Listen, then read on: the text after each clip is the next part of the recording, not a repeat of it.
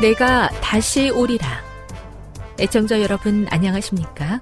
여기는 AWR 희망의 소리 한국어 방송입니다. 본 방송은 천국 복음을 온 세상에 전파하기 위해 제7일 안식일 예수 재림교회가 설립한 세계 방송망입니다. AWR 희망의 소리는 유럽, 라틴 아메리카, 아프리카, 러시아, 아시아의 방송망을 통해 전 세계에 복음을 전파하고 있습니다. AWR 아시아 희망의 소리 방송국은 한국어 방송을 매일 5시간씩 송출하고 있습니다. 희망의 소리 방송은 인터넷과 스마트폰을 통해서도 언제나 청취하실 수 있습니다. 들으실 수 있는 인터넷 주소는 awr.org입니다. 유튜브로는 awr 코리아로 검색하시면 됩니다. 이 시간 희망의 소리 한국어 방송과 함께 보람있고 유익한 시간 되시기 바랍니다. 내가 다시 오리라. 여기는 AWR 희망의 소리 한국어 방송입니다. 주파수 안내입니다. 괌에서 송출하는 우리 방송은 한국 표준시로 밤 11시에 9580kHz로 다음날 오전 6시에 9860kHz로 각각 1시간씩 방송하고 있습니다. 우즈베키스탄에서 송출하는 우리 방송은 한국 표준시로 밤 9시에 15,530kHz로 밤 10시에 9,740kHz로 타지키스탄에서는 밤 9시에 15,255kHz로 각각 1시간씩 방송하고 있습니다. 애청자 여러분의 많은 청취 바랍니다.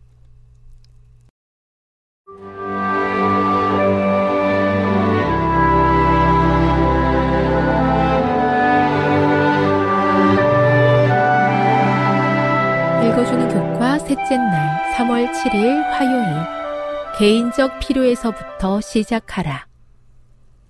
구약시대 이스라엘 백성들은 대부분 농부거나 목자였다. 그렇기 때문에 하나님의 약속된 축복들은 당시 농부들이 사용하던 언어로 표현되었다. 예를 들어 잠언 3장 9절 10절에서 하나님께서는 만일 우리가 재정적으로 그분께 충성하면 내 창고가 가득히 차게 될 것이라고 말씀하셨다. 오늘날에는 하나님께서 말씀하셨던 것 같은 창고를 가진 그리스도인은 거의 없다. 그러므로 우리는 하나님께서 하신 말씀을 우리가 하나님께 순종하면 하나님께서 우리의 일과 사업을 축복하시겠다는 말씀으로 이해한다. 잠언 27장 23에서 27절을 읽어보라. 내 양떼의 형편을 부지런히 살피며 라는 말씀을 오늘날 그리스도인의 삶에 어떻게 적용할 수 있겠는가? 성경이 부자들이 가난한 자들을 억압하는 것이나 재물을 가지고 욕심부리는 것에 대해 경고하고 있는 것은 사실이지만 그렇다고 해서 정당한 방법으로 획득한 부나 그 부를 얻기 위해 애쓰는 사람들의 노력을 비난하지는 않는다.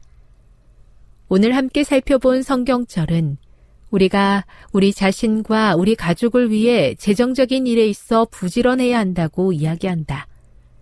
염소에 젖은 넉넉하여 너와 내 집의 음식이 되며 내 여종의 먹을 것이 되느니라. 잠언 27장 27절. 잠언 27장 27절의 말씀을 오늘날의 상황에 맞게 어떻게 다시 표현할 수 있을까?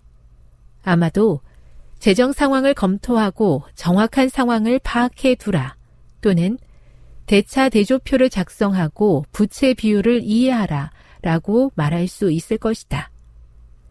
돈을 버는 기간 동안 종종 그대의 유언 또는 기타 중요 문서들, 그리고 현재 자산 상태를 검토하고 필요에 따라 갱신해 두는 것이 좋다. 유언이나 신탁 문서와 같은 것들은 예기치 못한 죽음 또는 건강상의 문제로 올바른 결정을 내리지 못할 때를 대비하기 위해 유산 계획 초기에 확정해 두는 것이 좋다. 핵심은 그대가 더 이상 재산을 소유할 수 없게 되었을 때 그것들을 어떻게 사용할 것인지 미리 계획해 두라는 것이다. 요약하면 하나님께서 우리에게 베풀어 주신 축복에 대한 성실한 청지기 생활은 우리가 살아 있을 때에 맡아 관리하도록 허락하신 것만 아니라 우리가 죽고 난 뒤에 그것에 어떤 일이 일어나게 될 것인가까지 포함한다. 왜냐하면 하나님께서 우리가 살아 있는 동안 재림하지 않으신다면 우리가 가진 것이 많든 적든 상관없이 우리는 그것들을 남기고 죽게 될 것이기 때문이다. 그러므로 우리가 받은 축복이 다른 사람에게 축복이 되며 하나님의 사업에 도움이 될지 여부는 지금 우리의 결정에 달려 있다. 교훈입니다. 우리는 우리가 하나님으로부터 받은 축복이 다른 사람에게 축복이 되며 하나님의 사업에 도움이 될 수 있도록 미리 계획해 두어야 한다. 묵상. 잠언 24장 24절은 대저 재물은 영원히 잊지 못한다고 했습니다. 이 진리를 항상 기억하는 것이 중요한 이유는 무엇입니까? 적용. 그대가 잠시 가지고 있는 재물을 통해 할 수 있는 일이 무엇인지를 미리 생각하고 살펴보십시오. 영감의 교훈입니다. 재산 처리 시기를 가르쳐 주실 터.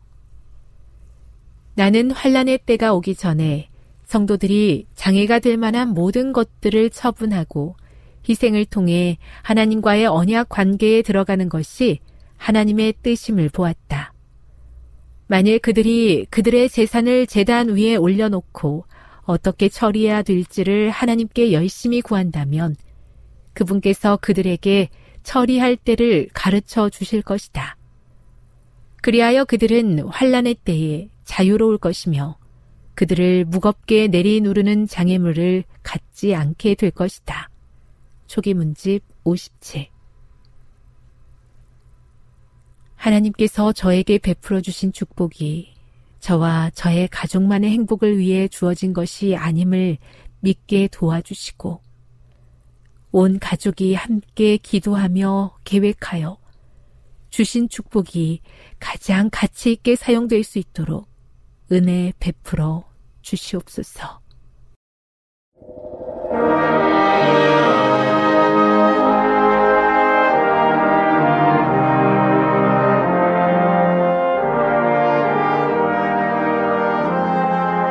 청자 여러분 안녕하십니까? 하나님의 말씀으로 감동과 은혜를 나누는 시간입니다.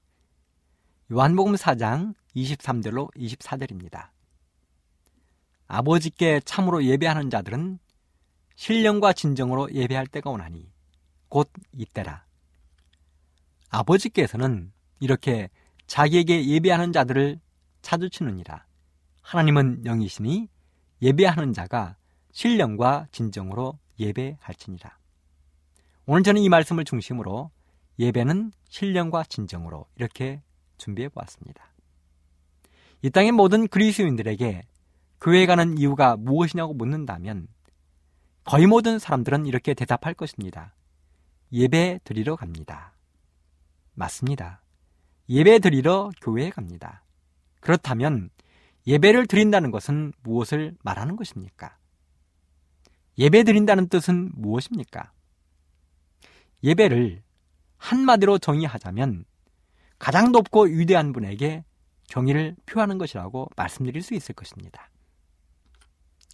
또한 우리의 창조주 되시는 하나님을 만나는 것입니다.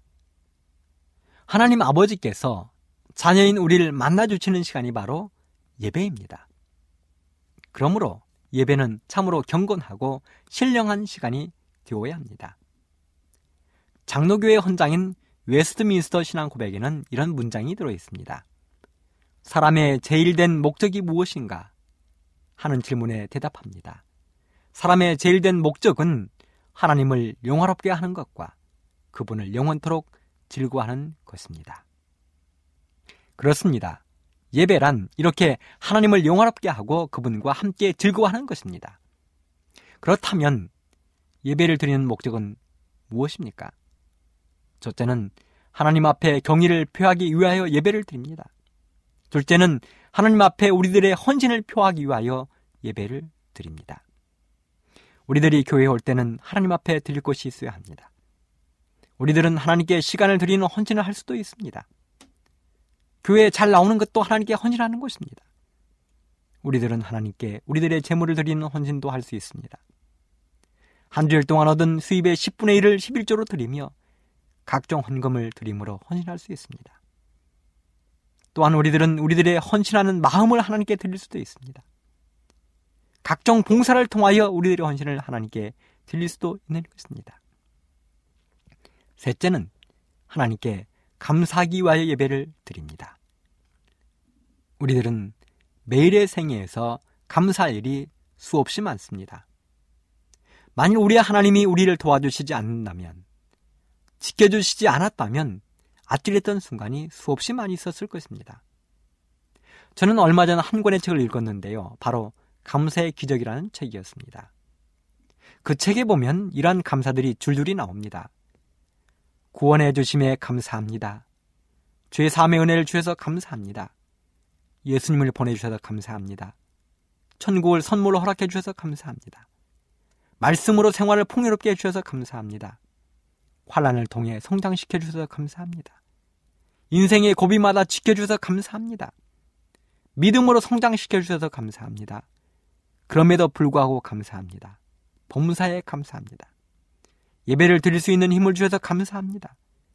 찬양이 넘치게 해주시니 감사합니다. 건강해 주셔서 감사합니다 등 수없는 감사의 제목들이 있었습니다. 그 외에도 우리들이 찾을 수 있는 각종 감사의 조건들이 얼마나 많겠습니까? 부모님을 주셔서 감사합니다. 예쁘고 씩씩한 자녀들 주셔서 감사합니다. 들을 수 있는 귀를 주셔서 감사합니다. 볼 수 있는 눈을 주셔서 감사합니다. 멋진 우리 교회 성도님들 주셔서 감사합니다. 은혜스러운 목사님을 보내주셔서 감사합니다. 이러한 감사의 조건들을 찾으려 하면 한없이 많이 있습니다. 이런 감사의 조건들을 가지고 하나님께 감사하기 위하여 우리는 예배를 드리는 것입니다. 그런데요, 감사하는 사람들도 보면 세 부류로 나누어 볼 수 있습니다. 첫째는 감사할 일이 있으면 감사하는 사람들입니다. 이것은 아무나 할 수 있는 것입니다. 둘째는 감사할 일이 있는데도 감사하지 않는 사람들입니다. 이 사람은 감사를 모르는 사람입니다. 셋째는 감사할 일이 없는데도 감사하는 사람입니다. 바로 성숙한 신앙인이 할 수 있는 감사입니다. 바로 바울과 신라 같은 사람입니다. 사도행전 16장에 보면 바울과 신라가 전도를 하다가 빌립보의 감옥에 갇히지요. 춥고 배고프고 두려운 상황입니다. 지하 음침한 감옥입니다. 사방에서 들리는 소리는 비명과 심소리뿐입니다. 그런 지하 감옥을 로마의 군병들이 첩첩이 지키고 있는 것입니다. 손과 발에는 착고를 채워서 옴짝달싹도 못하게 만들어 놓았습니다. 이런 환경 속에서 어느 누가 감사의 찬양과 기도를 드릴 수 있겠습니까? 그런데 바울과 신라는 그런 상황 속에서도 감사의 찬양과 기도를 드렸다는 것입니다. 그들의 감사와 찬양의 소리를 듣고 감옥을 지키던 병사들도 죄들도 이상하게 여겼습니다. 그들이 말했습니다. 이렇게 음침하고 두려운 상황 속에서도 노래를 부르고 감사의 기도를 드릴 수 있는 저 사람들은 도대체 누구냐? 그렇습니다. 이러한 감사가 진정한 감사요. 그리스도인들만이 할 수 있는 감사인 것입니다. 우리는 이러한 감사를 드릴 수 있는 참된 신앙을 소유하게 되기를 간절히 바랍니다. 네 번째. 우리가 예배를 드리는 목적은 하나님께 영광을 돌리기 위해서 예배를 드리는 것입니다. 요한계시록에 등장하는 세 천사의 기별 중에 첫째 천사의 기별에 이런 말씀이 나옵니다. 요한계시록 14장 6절. 또 보니 다른 천사가 공중에 날아가는데 땅에 거하는 자들 곧 여러 나라와 족속과 방언과 백성에게 전할 영원한 복음을 가졌더라. 그가 큰 음성으로 가로되 하나님을 두려워하며 그에게 영광을 돌리라. 이는 그의 심판하실 시간이 이르렀음이니 하늘과 땅과 바다와 물들의 근원을 만드신 이를 경배하라 하더라. 그렇습니다. 하나님을 섬기는 성도들이 마땅히 해야 할 일이 있다면 하나님께 예배로 영광을 돌리는 것. 그러므로 우리가 예배를 위하여 하나님께 나아가는 것, 교회 나가는 일이야말로 대단히 중요한 것입니다. 이렇게 예배는 하나님께 많은 것을 드리는 것입니다. 여러분, 왜 사막에는 비가 잘 내리지 않는 것일까요? 제가 한 번은 미국에 가서 사막을 지나가게 되었는데요. 정말 가도 가도 끝없는 사막이 펼쳐졌습니다. 네바다라는 이름을 가진 사막이었는데요. 안내자의 말에 따르면 1년에 비가 한두 번 올까 말까 하다는 것입니다. 그러다 보니 선인장을 비롯한 몇몇 식물 외에는 어떤 식물도 동물도 살아남지 못하는 곳입니다. 사막에 비가 내리지 않는 이유. 왜 비가 오지 않을까요? 곰곰이 생각을 해보았는데요. 그것은 바로 올라가는 것이 없으니 내려오는 것도 없는 것입니다. 사막 지역은 바짝 메말라 있어서 하늘로 올라갈 수증기가 없습니다. 1년 내내 바싹 마른 땅에서는 뜨거운 열기만 훅훅 올라옵니다. 우리 랭들이 잠깐 쉬기 위하여 사막에 내렸을 때 자동차의 문이 내리는 순간 깜짝 놀랐습니다. 뜨거운 사막의 모래바람이 차 안으로 들어오는데 숨이 금방 막힐 것 같았습니다. 그렇습니다. 이렇게 하늘로 올라가는 것이 없으니 내려오는 것도 없는 것입니다. 마찬가지입니다. 우리가 하늘로 올려드리는 것이 없으면 내려올 것도 없는 것입니다. 그러므로 우리는 각종 예배와 감사의 조건들을 끊임없이 하늘로 올려보내 드려야 합니다. 그러면 하나님이 이렇게 말씀하실 것입니다. 내가 하늘 문을 열고 너희에게 쌓을 것이 없도록 복을 붙지 아니하나 보라. 참으로 감동적인 말씀입니다. 그러므로 예배는 모든 그리스도인에게 있어서 가장 중요한 것입니다. 그래서 예수님이 말씀하셨습니다. 아버지께 참으로 예배하는 자들은 신령과 진정으로 예배할 때가 오나니 곧 이때라. 아버지께서는 이렇게 자기에게 예배하는 자들을 찾으시느니라. 하나님은 영이시니 예배하는 자가 신령과 진정으로 예배할지니라.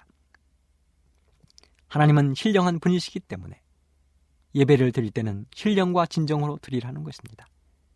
그렇다면 무엇이 신령과 진정으로 예배하는 것입니까? 그것은 바로 하나님이 우리의 주인이시기 때문에 주인이신 하나님의 말씀을 듣고 그 말씀대로 신실하게 살아가는 것. 우리들의 삶에서 말씀을 통하여 배운 대로 실천하며 살아가는 것. 그것이 바로 진정한 예배입니다. 신령한 예배입니다. 그런데요. 구약 성경을 읽다 보면 이런 중요한 예배를 아주 값어치 없이 드린 사람들 이야기가 기록되어 있습니다. 바로 레위기 10장 1절로 6절입니다. 아론의 아들 나답과 아비후가 각기 향로를 가져다가 여호와의 명하시지 않은 다른 불을 담아 여호와 앞에 분양하였더니 불이 여호와 앞에서 나와 그들을 삼킴에 그들이 여호와 앞에서 죽은지라 모세가 아론에게 이르되 이는 여호와의 말씀이라 이르시기를 나는 나를 가까이 하는 자 중에 내가 거룩하다 함을 얻겠고 온 백성 앞에 내가 영광을 얻으리라 하셨느니라. 아론이 잠잠하니 모세가 아론의 아잡이 우시리 아들 미사엘과 엘사반을 불러 그들에게 로되 나와 너희 형제들을 성소 앞에서 진 밖으로 메어 가라 하매 그들이 나와 모세 명대로 그들이 옷을 입은 채 진 밖으로 메어 가니 모세가 아론과 그 아들 엘르아살과 이다말에게 이르되 너희는 머리를 풀거나 옷을 찢지 말아서 너희 죽음을 면하고 여호와의 진노가 온 회중에게 미침을 면케 하라. 오직 너희 형제 이스라엘 온 족속이 여호와의 치신불로 인하여 슬퍼할 것이니라. 지난 시간에 저는 하나님이 이스라엘 백성들과 함께 사시기 위하여 이 땅에 성소를 지었다고 말씀했습니다. 그렇게 성소를 지으신 하나님께서 성소에서 봉사할 사람들을 지명하셨는데 그들은 바로 야곱의 셋째 아들인 레위 지파 사람들이었습니다. 레위 지파는 제사장 지파가 되었습니다. 그리고 하나님은 첫 대제사장으로 모세형인 아론을 선택하시고 기름을 부으셨습니다. 이렇게 대제사장으로 선택된 아론은 1년에 한 차례씩 대속죄일에 지성소에 들어가 하나님을 만나고 모든 이스라엘 백성들의 죄를 용서받는 일을 했습니다. 대제사장은 입는 옷도 보통 다른 제사장과 달랐습니다. 보통의 제사장들이 입는 세모파 옷 위에 통으로 짠 푸른색 의복을 더 입었습니다. 옷자락에는 금방울이 달리고 청색, 자색, 홍색 시로 석류에서 놓은 옷을 입었습니다. 그 외에는 에봇이라는 짧은 옷을 입었는데 그 에봇에는 열두 지파를 상징하는 보석이 달린 견대도 붙였습니다. 그리고 그 견대에는 찬란하게 빛나는 보석 두 개를 달았는데 우림과 툼밈이라 불리웠습니다. 하나님은 이 보석들을 통하여 자신의 뜻을 백성들에게 알렸습니다.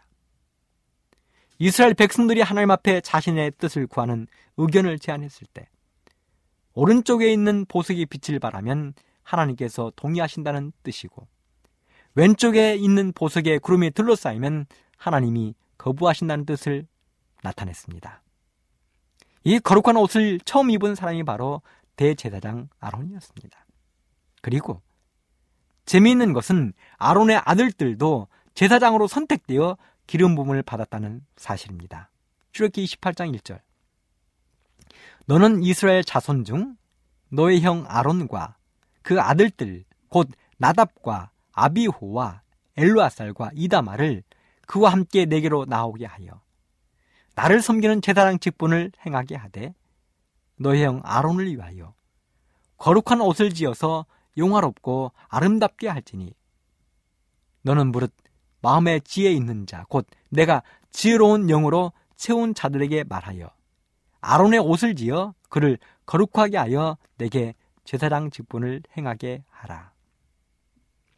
레위기 8장 13절에도 모세가 또 아론의 아들들을 데려다가 그들에게 속옷을 입히고 띠를 띄우며 관을 씌웠으니 여호와께서 모세에게 명하심과 같았더라. 이렇게 해서 아론은 대제사장이 되고 그의 네 아들들 나답, 아비후, 엘라살, 이다말은 제사장으로 성소에서 예배를 드리는 거룩한 제사장의 직분을 맡게 되었습니다. 여러분, 제사장이 하는 일이 무엇입니까? 첫째는 하나님 앞에 있는 성소와 재단에서 봉사를 하는 것입니다. 둘째는 하나님의 율법을 백성들에게 가르치는 일입니다. 셋째는 백성을 위하여 우림과 둠밈을 통해 하나님의 뜻을 묻는 일입니다. 그렇습니다. 한마디로 요약을 하자면 성소에서 예배 봉사를 하는 것이 제사장들이 하는 일이었습니다. 이 땅에 사는 사람 가운데 이보다 더 거룩하고 중요한 일을 하는 사람이 어디 있겠습니까? 이렇게 보면 아론의 가정이야말로 복 중의 복을 받은 가정입니다. 아버진 아론은 대제사장이 되었습니다.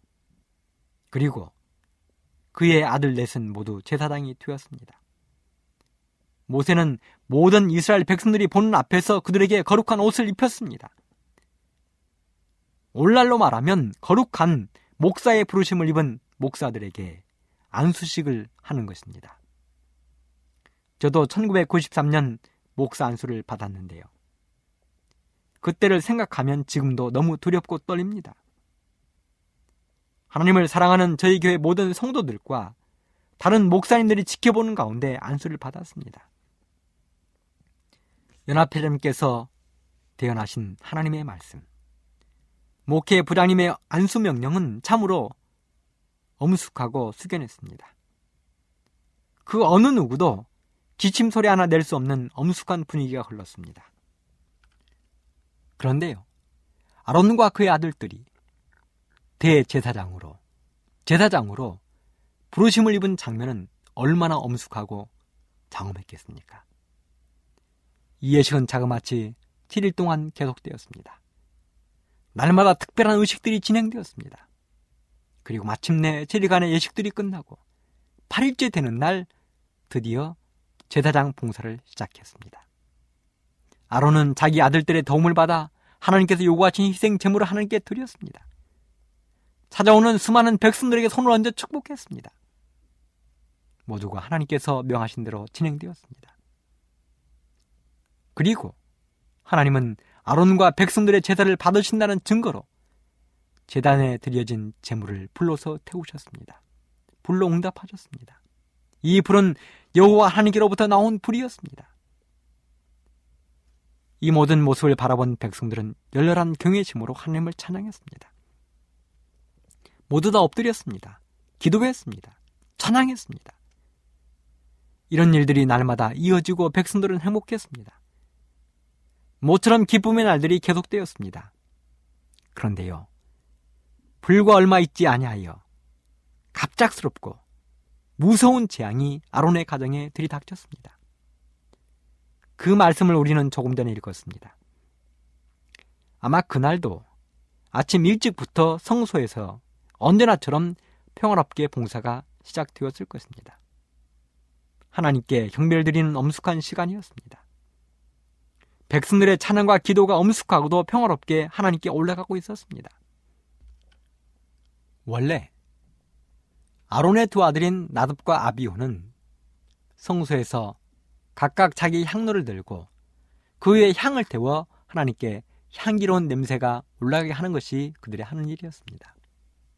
근데 성경에 보면 그 두 아들이 하나님의 명령을 거역하고 다른 불을 사용했다고 기록하고 있습니다.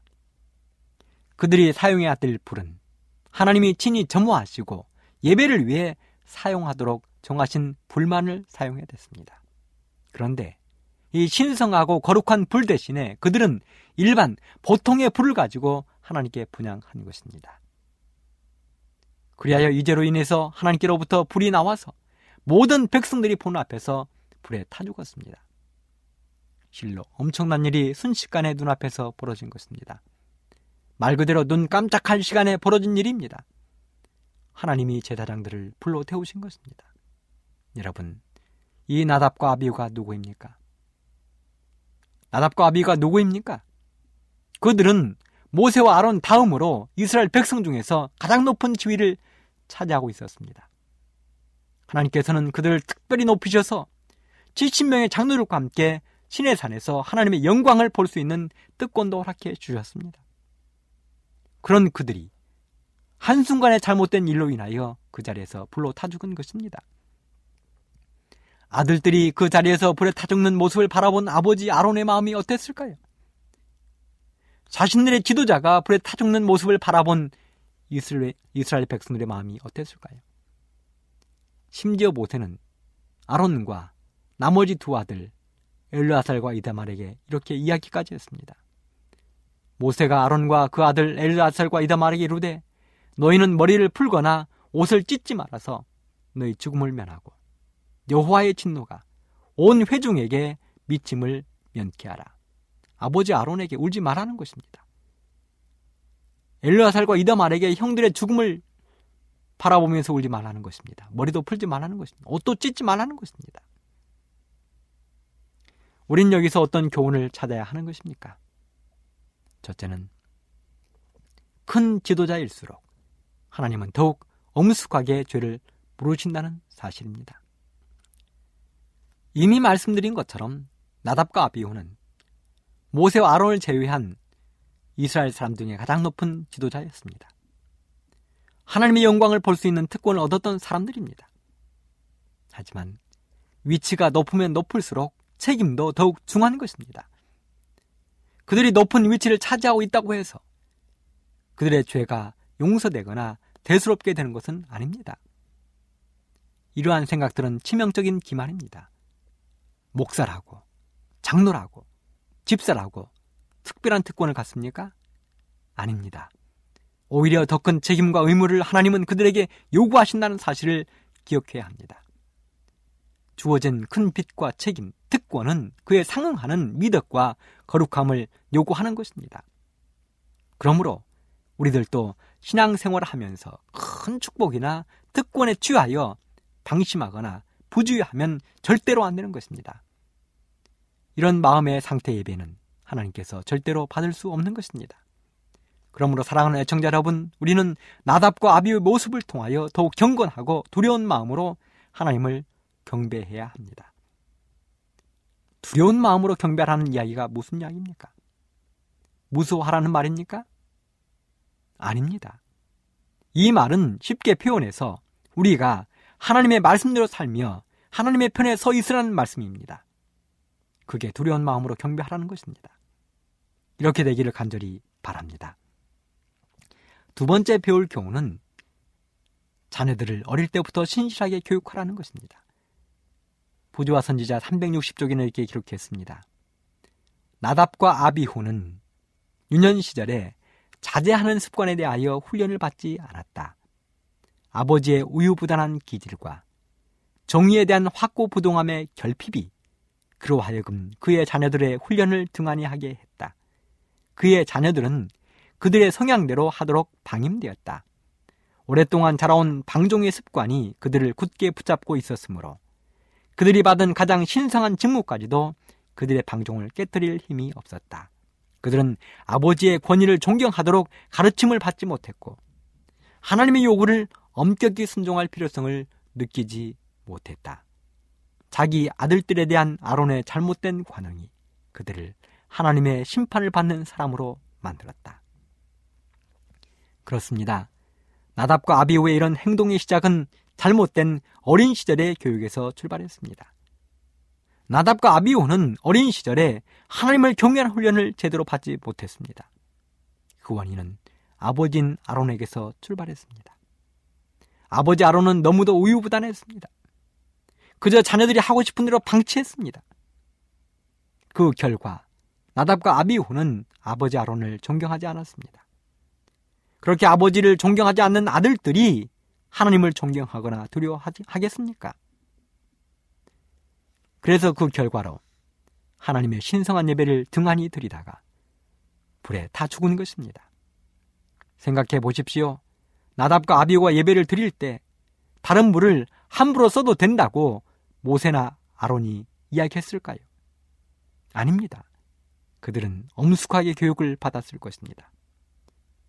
성소의 도구 하나하나를 어떻게 만들 것인지까지도 세세하게 가르쳐 주신 하나님께서 거룩한 예배를 드리는 의식을 대충대충 자기 마음대로 해도 된다고 가르쳤을까요?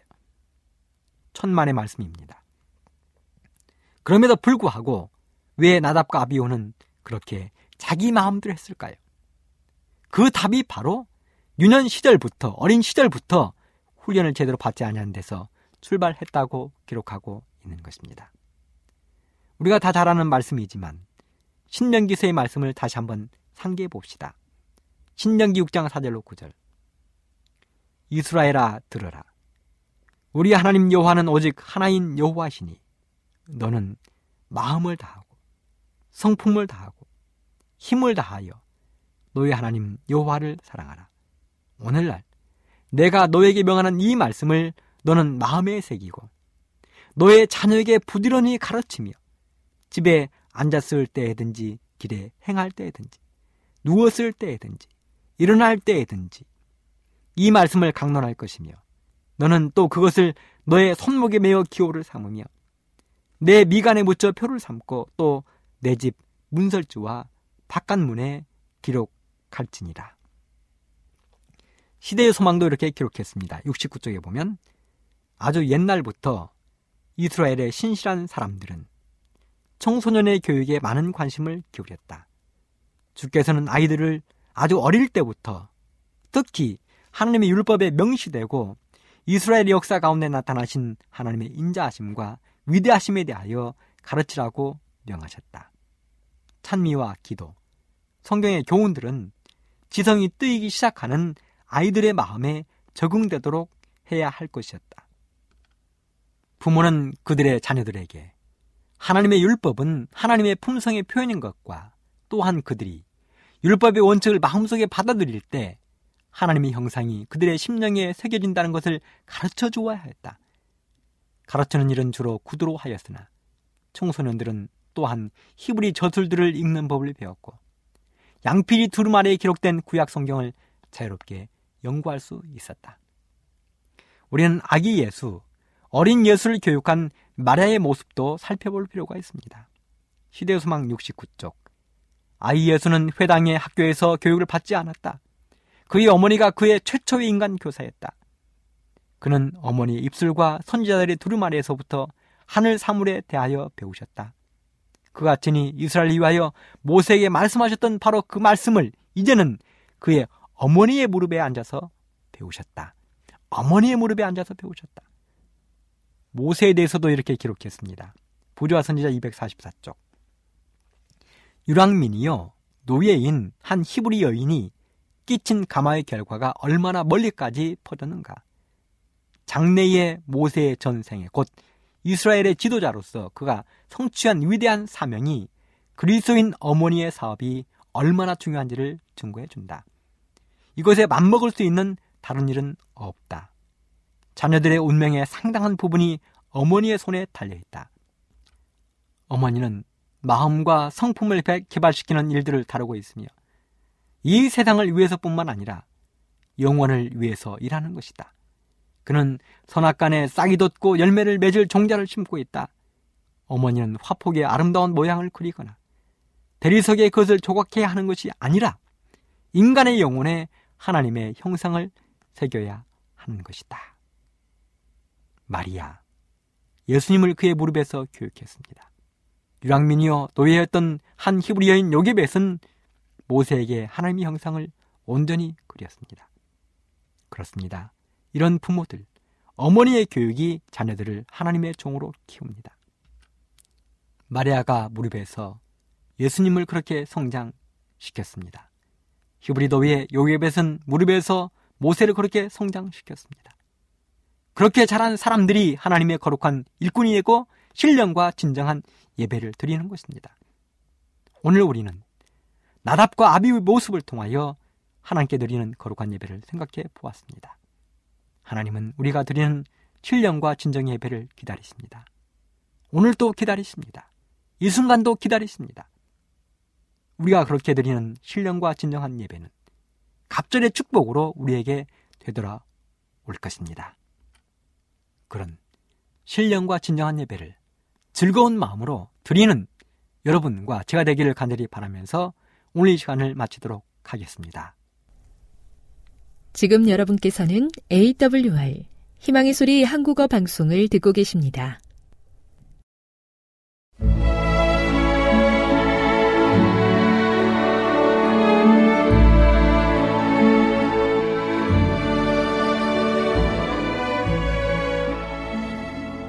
애청자 여러분 안녕하십니까?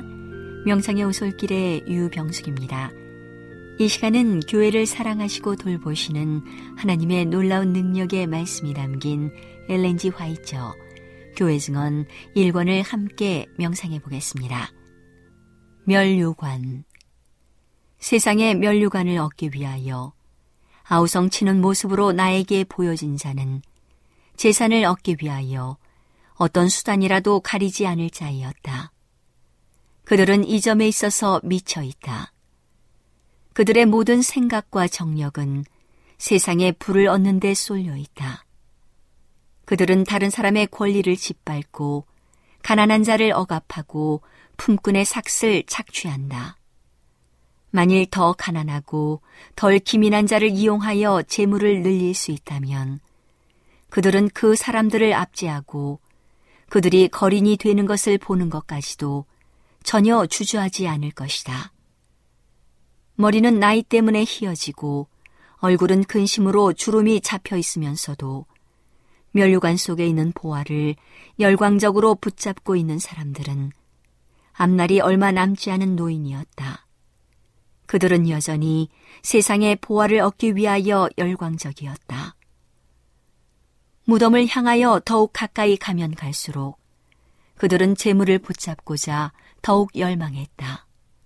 그들 자신의 친척도 그들에게서 혜택을 받지 못하였다. 그들의 가족은 적은 돈을 저축하기 위하여 힘에 겹도록 노동을 하도록 방치되어 있었다. 그들은 재물을 다른 사람의 유익을 위하여 혹은 자신을 위하여도 사용하지 않았다. 그들은 재물을 소유하고 있다는 것을 아는 것만으로 만족했다. 가난한 자의 필요를 해결해주고 하나님의 사업을 유지해야 할 의무가 제시되면 그들은 근심한다. 그들은 영생의 선물을 기꺼이 받아들이기는 하지만 그것 때문에 무엇인가를 잃어버리는 것은 원치 않는다.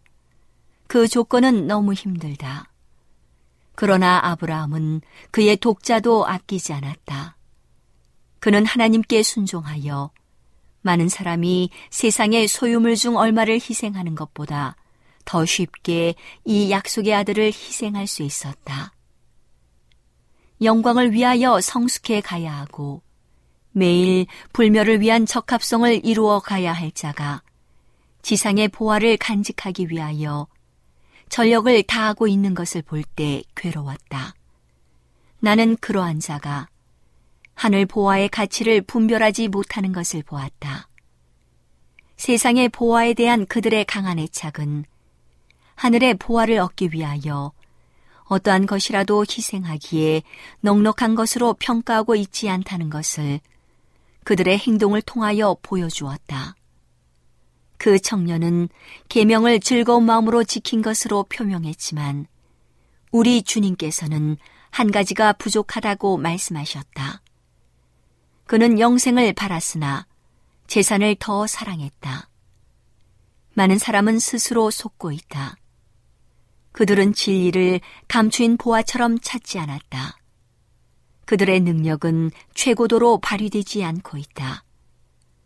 하늘의 빛으로 환하게 빛나야 할 그들의 마음은 복잡하고 어려운 상태에 빠져 있다. 세상의 염려와 재리의 유혹과 기타 욕심이 들어와 말씀을 막아 결실치 못하게 되는 자요. 천사는 그러한 자들은 핑계치 못할 것이다라고 말했다. 나는 그러한 자들에게서 빛이 사라져 가는 것을 보았다. 그들은 이 시대를 위한 엄숙하고 중요한 진리를 이해하고자 열망하지 않고 그 진리를 깨닫지 않아도 괜찮은 것으로 생각했다. 그들의 빛은 사라져 버렸고 흑암 속에서 헤매고 있었다. 세상의 면류관을 얻기 위하여 몰려들던 불구자와 병자는 그들의 관심과 재물이 지상에 있는 자들이다. 비록 모든 면에서 실망을 당하지만 그들은 그들의 애정을 하늘에 두고자 하지 않고 지상에서 보물과 거처를 얻고자 한다. 그들은 지상의 보화를 얻지 못한다.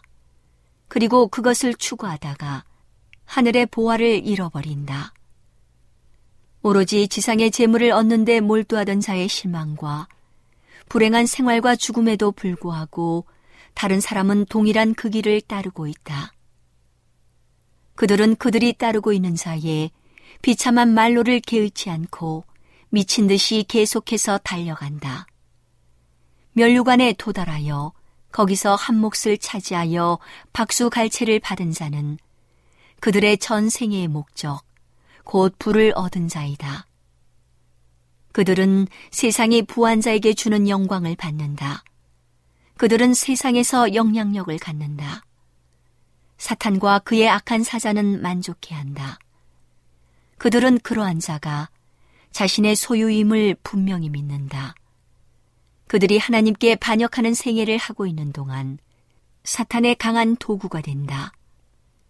세상의 면류관을 얻기 위하여 아우성치는 무리에게 혐오감을 느낀 자는 세상의 불을 얻기 위하여 애쓰는 모든 사람의 생애와 종말을 주목해 온 자이다. 그들은 그러한 자들이 결코 만족한 생활을 하지 못하고 불행하다는 것을 보고 경고를 받기 때문에 그 불행한 부류에서 떠나 진실하고 영구적인 불을 찾는다. 나는 거룩한 천사들의 호의를 받아 하늘의 면류관을 얻기 위하여 전진하고 있는 자가 하나님의 성실한 백성임을 보았다. 천사들이 그들을 인도하고 있으며 하늘의 보화를 얻기 위하여 전진하는 열성으로 고무되어 있다. 오늘은 하나님의 놀라운 능력의 말씀이 담긴 엘렌지 화이처 교회 증언 1권을 함께 명상해 보았습니다. 명상의 오솔길이었습니다.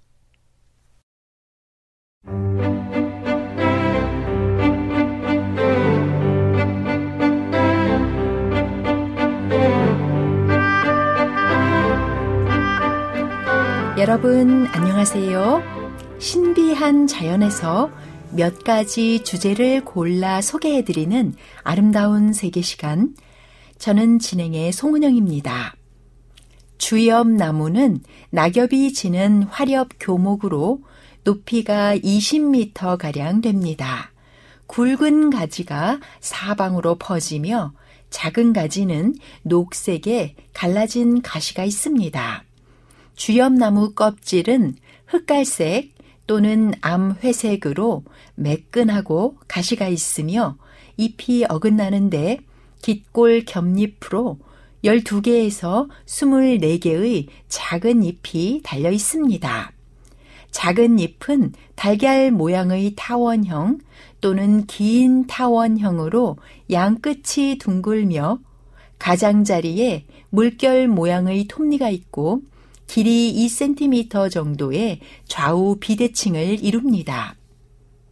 6월경이 되면 짧은 가지 끝에 꽃자루가 있는 여러 개의 꽃이 어긋나게 붙어서 밑에서부터 피기 시작하는 총상 꽃차례를 이루면서 황록색을 띤 작은 꽃들이 빽빽하게 달립니다. 꽃은 수꽃과 암꽃, 양성화가 있는데 이들은 모두 같은 그루에 달리며 꽃잎은 다섯 개씩이고 수술은 여덟 개, 암술은 한 개씩 있습니다. 열매는 길이 30cm나 되는 납작한 꼬투리로 그 속에 든 콩씨도 납작합니다. 산 기슭의 골짜기나 개울가에서 자라납니다. 콩과에 속하는 주엽나무는 쥐엽나무나 주염, 쥐엄나무, 비각수라고도 합니다. 열매가 익으면 내피 속에 끈적끈적한 잼 같은 달콤한 물질이 들어있는데 이것을 주엽이라 해서 주엽나무라는 이름이 붙게 되었습니다. 그런데 20에서 30년은 되어야 열매가 달리기 때문에 어렸을 때 가시가 없거나 빈약하다가 열매가 본격적으로 달리면 굵은 줄기에 큼지막한 가시가 생겨 열매를 보호합니다. 주엽 나무의 열매는 협과로 비틀리며 길이 23cm, 나비 3cm로서 10월에 익습니다. 보기만 해도 섬뜩해지는 길고 날카로운 가시는 소종, 배농, 열매는 거풍, 거담 등의 약으로 씁니다. 가시가 없는 종류는 민주엽 나무, 열매가 꼬이지 않고 약간 굽는 것은 아자비 과즙, 가시가 굵으며 그 단면이 둥글고 열매가 꼬이지 않는 것은 중국 주엽 나무라 합니다. 주엽꽃의 꽃말은 소식이라는 의미가 있습니다. 주엽나무 씨앗을 조협자라 하는데 가을에 채취하여 바람이 잘 통하는 그늘에 말려 한약재로 씁니다. 중풍으로 입이 돌아가면 말린 씨앗 1g을 가루내어 먹습니다. 심한 피부병에는 열매 껍질 말린 것을 식초에 삶아 붙입니다. 독성이 있는 약재이므로 반드시 정량만 사용합니다. 동의보감에는 가시는 조각자 또는 조협자라 하여 부스럼을 터지게 하고 약 기운이 스며들어 빨리 아물게 한다. 이미 터진 때에는 약 기운을 끌고 가므로 모든 악창과 문둥병에 좋은 약이 된다. 라고 했으며 열매는 가래를 없애거나 치질 치료에 쓴다고 기록하고 있습니다. 본초 강목에는 대나무 속껍질을 나무에 둘러 놓으면 하룻밤 사이에 가시가 저절로 떨어진다는 희한한 처방도 있습니다. 산림 경제에는 갑작스런 뇌졸중 등 여러 가지 위급 상황이 닥치면 조각자 가루를 먹인다 하였으며 책에 좀이 쓰는 것을 방지할 목적으로도 사용했다고 합니다. 조각자를 땅 속에 묻어두면 대나무가 뿌리를 뻗지 못하며 조각자나 조엽을 삶은 물로 빨래를 하면 때가 잘 빠진다고도 기록합니다. 그 밖에 다량의 벌꿀의 원천이 되는 밀원 식물과 가구재로도 사용됩니다. 탈무드에는 주엽 나무에 얽힌 이야기를 찾아볼 수 있는데 옛날 한 젊은이가 길을 가다가 호호 백발 노인이 주엽 나무 씨를 심고 있는 것을 보았습니다. 젊은이는 노인에게 30년이 되어야 주엽 열매가 달리는데 노인께서 지금 씨를 뿌려 무슨 소용이 있겠소? 열매가 열릴 때쯤이면 당신은 이미 세상에 없을 텐데요. 라고 비웃듯 말했습니다. 하지만 이 말을 들은 노인은 나는 나 자신을 위해 씨를 뿌리는 것이 아니고 내가 남이 심은 주엽 나무 열매를 먹었으니 나도 남을 위해 주엽 나무를 심어야지요. 훗날 내 자식 또는 그 자식의 자식들이 이 나무 열매를 먹으며 감사하게 생각하지 않겠소? 라고 대답했다고 합니다. 성경에 나오는 식물 중에서 사람들이 인상 깊게 기억하는 것이 바로 주엽나무입니다.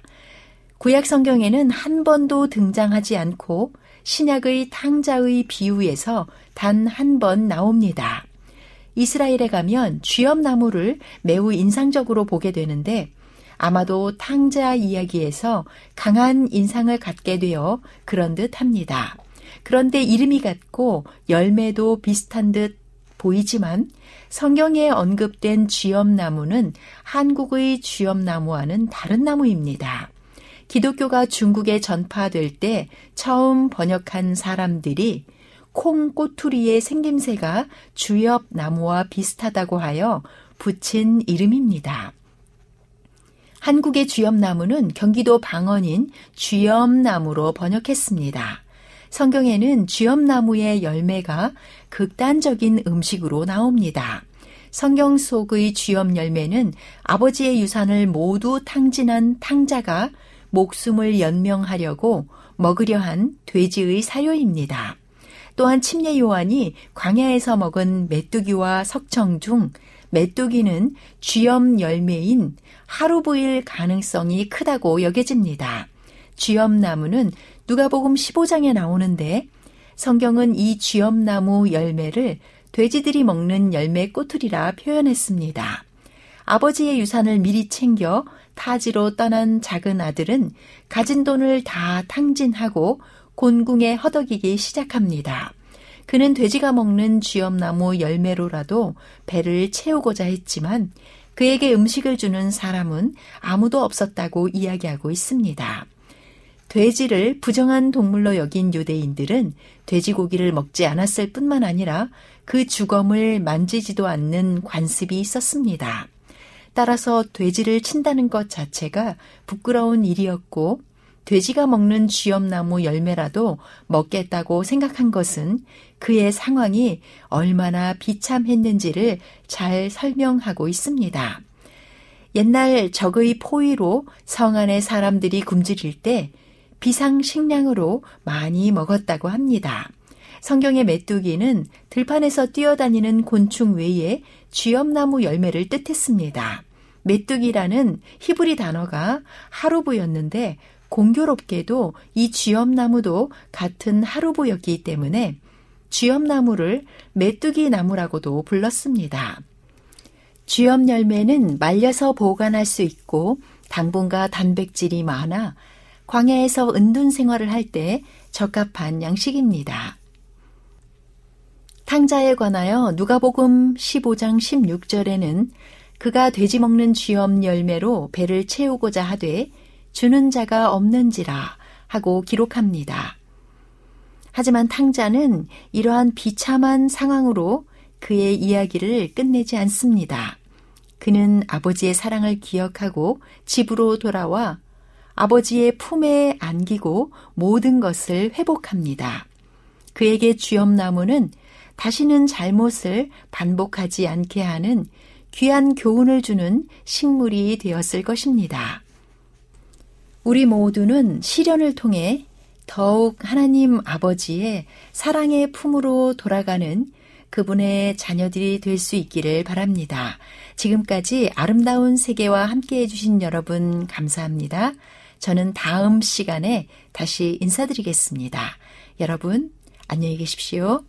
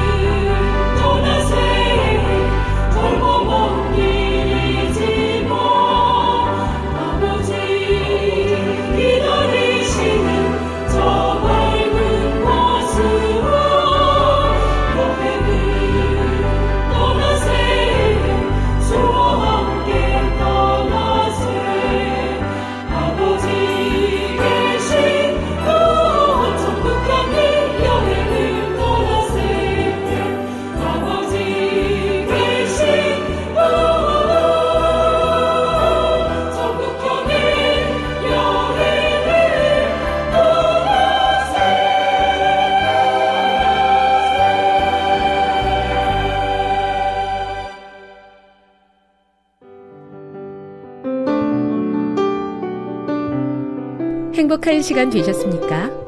지금까지 여러분께서는 AWR 희망의 소리 한국어 방송을 청취하셨습니다.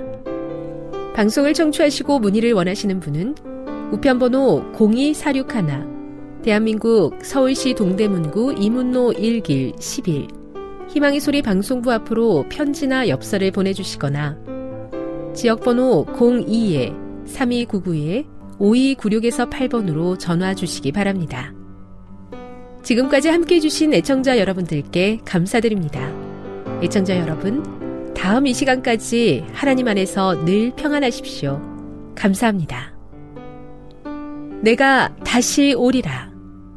여기는 AWR, 희망의 소리 한국어 방송입니다.